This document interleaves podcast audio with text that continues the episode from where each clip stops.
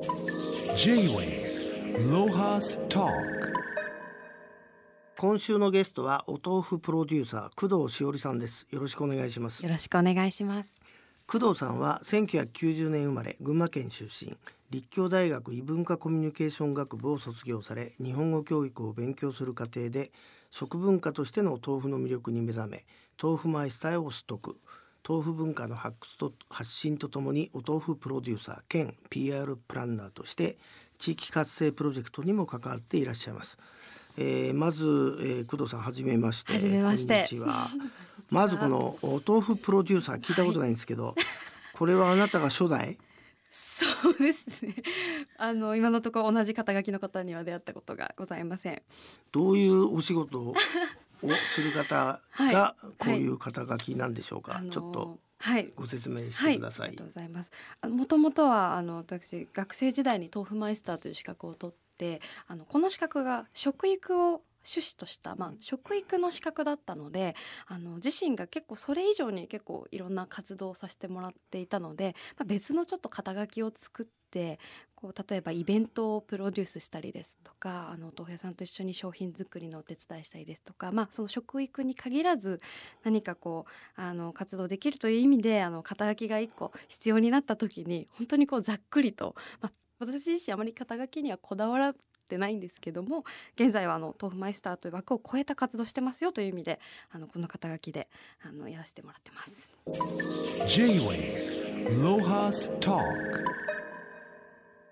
えー、お豆腐マイスターを取得される理由は人によっていろいろあるかと思いますけども、えー、工藤さんの場合は日本語教育を勉強する過程で豆腐の魅力に目覚めたって言われてもなんか急にいきなりなんだけど どういうこと？あのー、もうもともとはですね大学に入ってから海外であの日本語を外国語として教えるっていう職業が日本語教師というんですけど、うん、日本語教師の仕事に興味があったので海外にこうゆくゆくは移住しようかなと考えていたんですね。うんうん、で海外の教育現場でこう日本語ネイティブの先生に求められるお仕事っていうのはこう文化の授業あの日本語の文法なんかよりもどちらかというと文化の授業をこう任されるっていうことも多いとあの分かったのでじゃあ何か自分が日本の文化でこう胸を張って伝えられるこうものはあるだろうかと考えた時に私自身幼少期から例えばこうザ日本文化と言われる例えば何ですかね。お稽古ごと。お稽古ごとっていうのをはいそうです。まさに。はい。やってない。小さい頃から継続してきたことは唯一あのお豆腐を食べ続けてきたという あの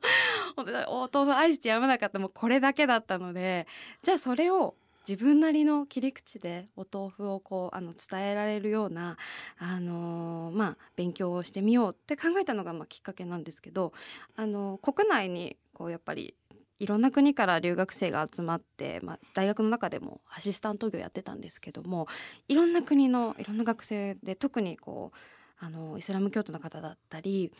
あとはもうヨーロッパの方だとベジタリアンの方っていうのも当時私が在学中にも多かったのでお豆腐であればこうタブーな人があのもうほとんどいないと言っていい食材なんだなと気づきまして、まあ、自分の好物でありそういうボーダレスな食べ物ということで、まあ、日本の食文化としてお豆腐を伝えられたらということでこう活動を始めました。あの、はい、工藤さんは子供の頃から豆腐好きっつっても、はい、どのくらい豆腐好きだかちょっと自慢してくれない？そうですね。あのー、えっと皆さん多分白米をまあ1日3食召し上がる方もいらっしゃると思うんですけど私はその白米のポジションにあのお豆腐をあのまあ私にとってはあの主食がお豆腐だったということで、はい、もう牛乳の代わりに豆乳を飲みご飯の代わりに豆腐を食べっていう感じですね。じゃあまあご両親も驚いたと思うんですけど、はい、あれですか？近所に豆腐屋さんがあったんですか、はい、その豆腐屋がうまかったんじゃないの？まあもうまさにそうであの父が早起きであの本当に6時台ぐらいにお豆腐屋さんに行って私が起きる前に豆腐を買ってきてくれてたんですね。でその近所の豆腐屋さんの豆腐を、まあ、豆腐や豆乳いつも食べて飲んだりしてたんですけどある小学校56年生の時ですかねそのお豆腐屋さんが廃業してしまったんですね。それで初めてあなんかお豆腐屋さんってなくなっていってるんだっていうのを、まあ、子供ながらすごく印象に残ってる出来事で、まあ、そこからこう豆腐以上にお豆腐を作るそういうお仕事されて職人さんにもすごく関心を持つようになりました。J-Way まあでもあのお豆腐といえばまあ原材料大豆なんですけども、はい、国産大豆を使って豆腐作りを、まあ今日本の国でやってるところってどのくらいあるんですか？あの豆腐全体の割合があるんですけど豆腐の中で国産大豆を使っている割合っていうのが約20、まあ、2%くらいですね。2割強ぐらい。結構あるね、はい、もっと少ないあの大豆加工食品の中ではかなり積極的に使ってる方なんですこれでも。はい。であの豆腐って大豆加工食品の中では一番消費量が多い食べ物なので、まあ、その中でもさらに2割以上が国産を使うという、まあ、今割合になってますね。よくあの、遺伝子組み換えでないとか書いてあるじゃない、はい、あの全然僕信用してないんだけどああれは信用していいんですか？今のところお豆腐ではあのそういった大豆を使われてないですね。あの業界としてあの方針がありましてあの外国産の大豆も今はこうトレーサビリティっていうのをすごく大切にしているので本当にのあの遠く離れた国でもこの方が育ててますっていう顔の分かるものっていうのが本当に増えてますね。まあににまあ、2割ぐらい、はい、えーと、日本製の大豆を使ってるってことは、はい、日本全国の豆腐屋さん、はい、っていうのはやっぱりみんなあれですか？地元の,、あの大豆使って作ってんですかね？あのどんな感じなんですかね？結構真っ二つには分かれてしまうんですけど、はあ、やっぱり毎日お客さんがこう地元から買いに来るようなお豆腐屋さんというのは毎日買い続けられる価格でお豆腐を売る方を結構優先されているのでまあ、もちろんこう原料にあの外国の大豆を混ぜて使うこともあるんですけどあの最近やっぱりこうお取り寄せ志向ですとか、はい、あとはもっとあの地産地消ということで地域とのつながりで農家さんをこう応援する意味で使っているという方もいるのでまあ結構流派は様々ありますね。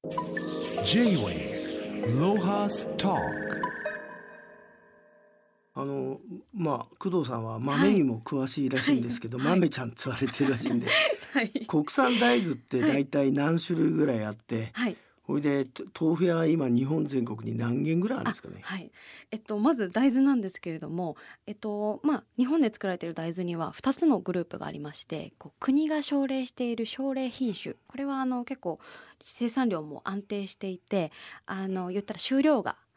あの取れるあとは大豆が豆腐に加工しやすいものっていうのが選定されて、まあ、大体あの入れ替わりあるんですけど80種前後はあります。で次にですねあの、まあ、いわゆるあの在来と言われる在来大豆というものがあの土地その土地でこう昔からこの農家さんだけが作ってきたとかあの自家消費用に作ってきたなんていう豆がだいたい300種くらいは、うん、はい、あのちょっとこう一部ですけどこうよくあのお子さんなんかに見せる地図作ってるんですけどこんなに種類があるんですか、はい、豆っていうのは。はい、あのもう地図にできるぐらい全国あのありますね。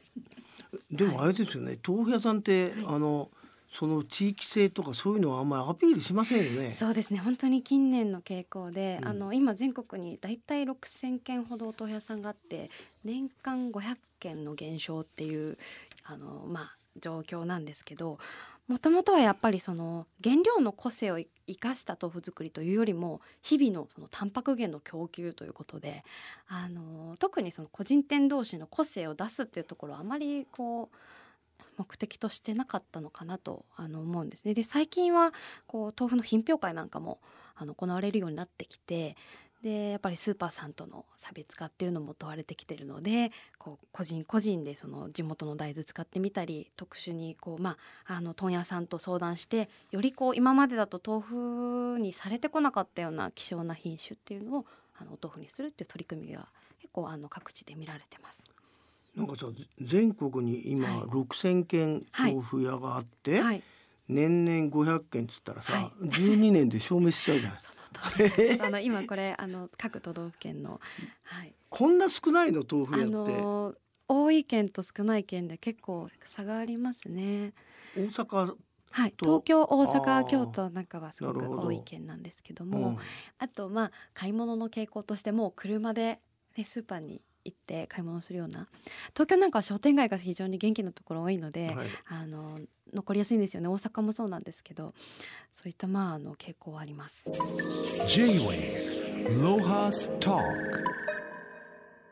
まあ工藤さんは全国どこへでもお豆腐のあるところ訪ねて行かれたそうですけども、はい、えっ、と大体何軒ぐらい回られ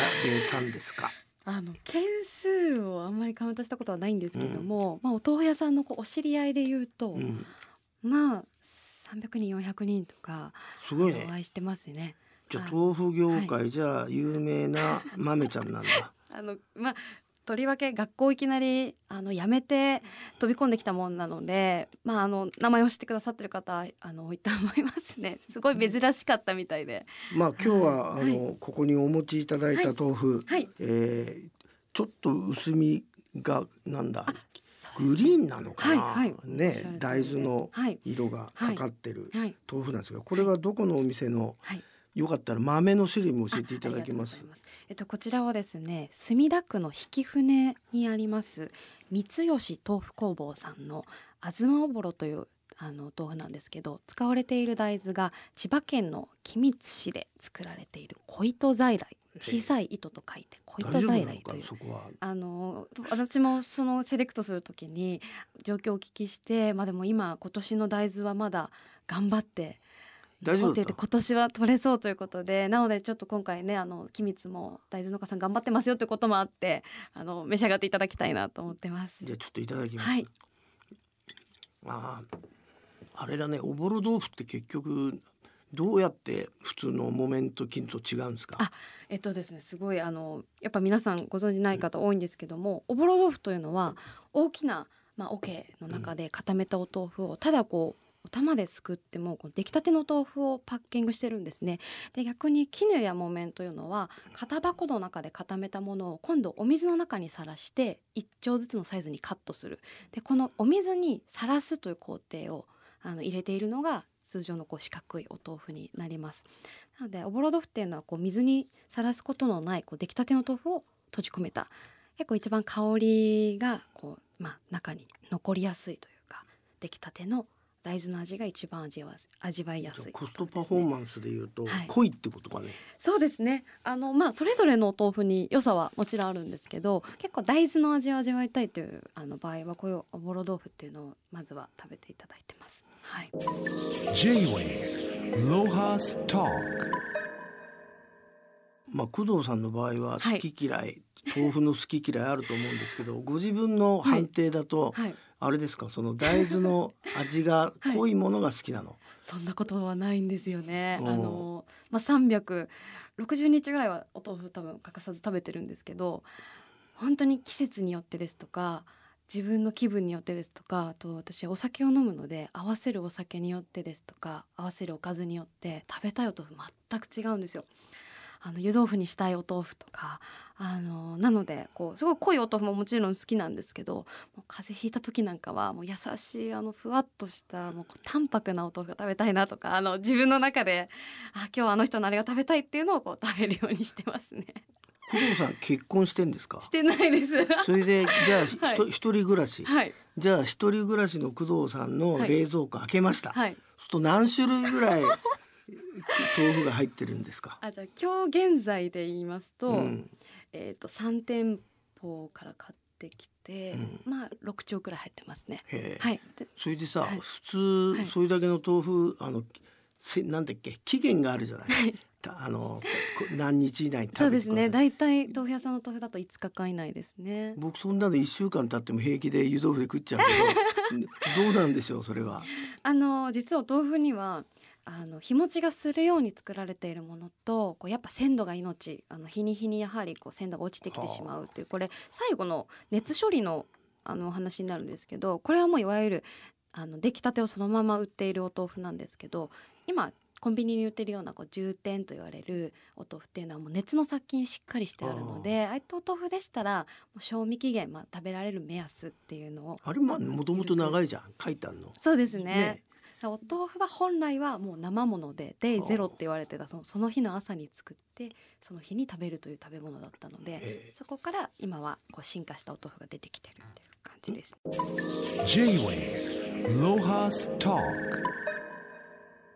工藤さんは2018年より往来を屋号として活動されています、はい、この、まあ、行ったり来たりの往来に込めた思い、はい。まあまたこう屋号を掲げてるってどういうことなんですかね もともと私のような人間はあのこう趣味で何かねやってるようにこうまあ、見られがちというか私自身もこう楽しくやってますのであのちゃんとこう屋号を作って、まあ、例えばこうお取引もそうですしお仕事もそうですし、まあ、ちゃんと屋号があるというのがまず大事だなというのと自分の活動のこう軸指針っていうのをこう人に伝えやすくあのするためにやっぱ肩書きよりも私は屋号を大事にしていてでこのオーライっていうのはまあ自分がこのお仕事始めてから本当にこう行ったり来たりする場所がすごく増えていて。でこの言葉の意味にはこう人の交流という意味もあったりですとかあとこうあの江戸時代とかでもまあ寺子屋で使われてたような初等教育用の教材本当にこう簡単な噛み砕かれたあの教材のことを往来物と言ったんですね。で私自身もあの意識しているのはこうなんか自分がこうマニアだからっね、何かこう上り詰めてそこのこう話が分かる通の人にだけこうお話をしていくって活動ではなくてもう本当にこう海外の方もそうですしお子さんもそうですしこうお豆腐のことをもっとこう噛み砕いて親しみを持ってもらえるような活動をしていこうっていうのであのオーライという屋号をあの掲げて活動しています。なんかちゃんと大学院ちょっとでもかじった感じが今しましたけど あ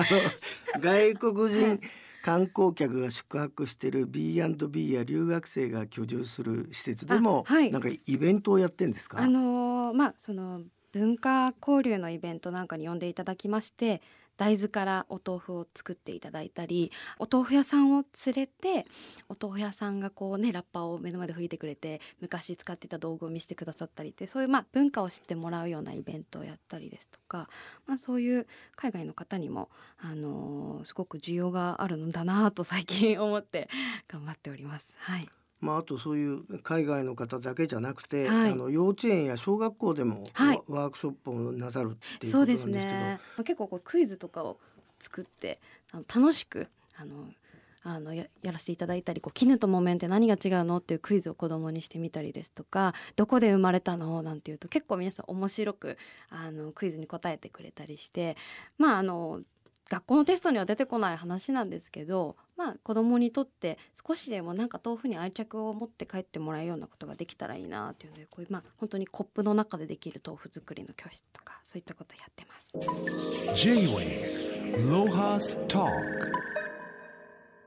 まあ、あの最後に、まあ、鍋の季節なんですけど、はい、湯豆腐など美味しくいただく秘訣とか、はい、それから実はやってはいけない作法なんか教えていただきは い、いただきたいんですけど、まあ、基本的にはね好きに食べてほしいという前提なんですけどあの湯豆腐で一つこう念頭に置いていただけるといいなというのが温度の管理ですね。あの湯豆腐を煮ている方が多いんですよ、うん。湯豆腐をしている間ずっと火にかけてグツグツと。で湯豆腐というのはお豆腐を温めればいいので煮ないでほしいんですね。であの、まあ、土鍋なんかお持ちの方でしたらだしをこうまずある程度沸騰させたところにお豆腐を入れて蓋をしてもう5分10分その保温状態をキープしてそれを食べるのが一番お豆腐の甘みが中心に残っていてあの美味しいですね。特に湯豆腐は大きめにカットしていただくと中心と外側の温度がこう少し変わるのでそうすると中心だけお豆腐の甘みが残って外はこう熱々ホクホクというかあのホロホロとしたあの食感が楽しめるという、まあ、こういう温度管理なんとなく意識してもらうといいのかなと思います。でも大事なあの、はい、なんていうのかな、はい、えー、ポン酢なのか、はいはい、醤油なのか、はい、それとも工藤さんみたいなプロは何にもつけないのか、昆布だしだけでそれともねネギ入れんのか。なるほど。あの工藤流はどうなんでしょう？鰹節自分で吸ったりするの？あの調味料もやっぱり各地域で集めて帰ってくるんですけどこれお豆腐に合うかななんていう結構去年ハマったのはあの山椒漬けという東北地域だったりあの北海道に広まっている青南蛮とあと麹お醤油が入った発酵調味料なんですけど割と私は甘みの強いお豆腐あの温めるとお豆腐って甘くなるのでそこにちょっとピリ辛な調味料をあの添えるというのが結構定番ですかね。いやでももう自由に食べていただきたいですけどね。はい、まああのこれからもお豆腐のためにますます活躍してください。はい、今日はどうもありがとうございました。ありがとうございました。J-Way ロハスター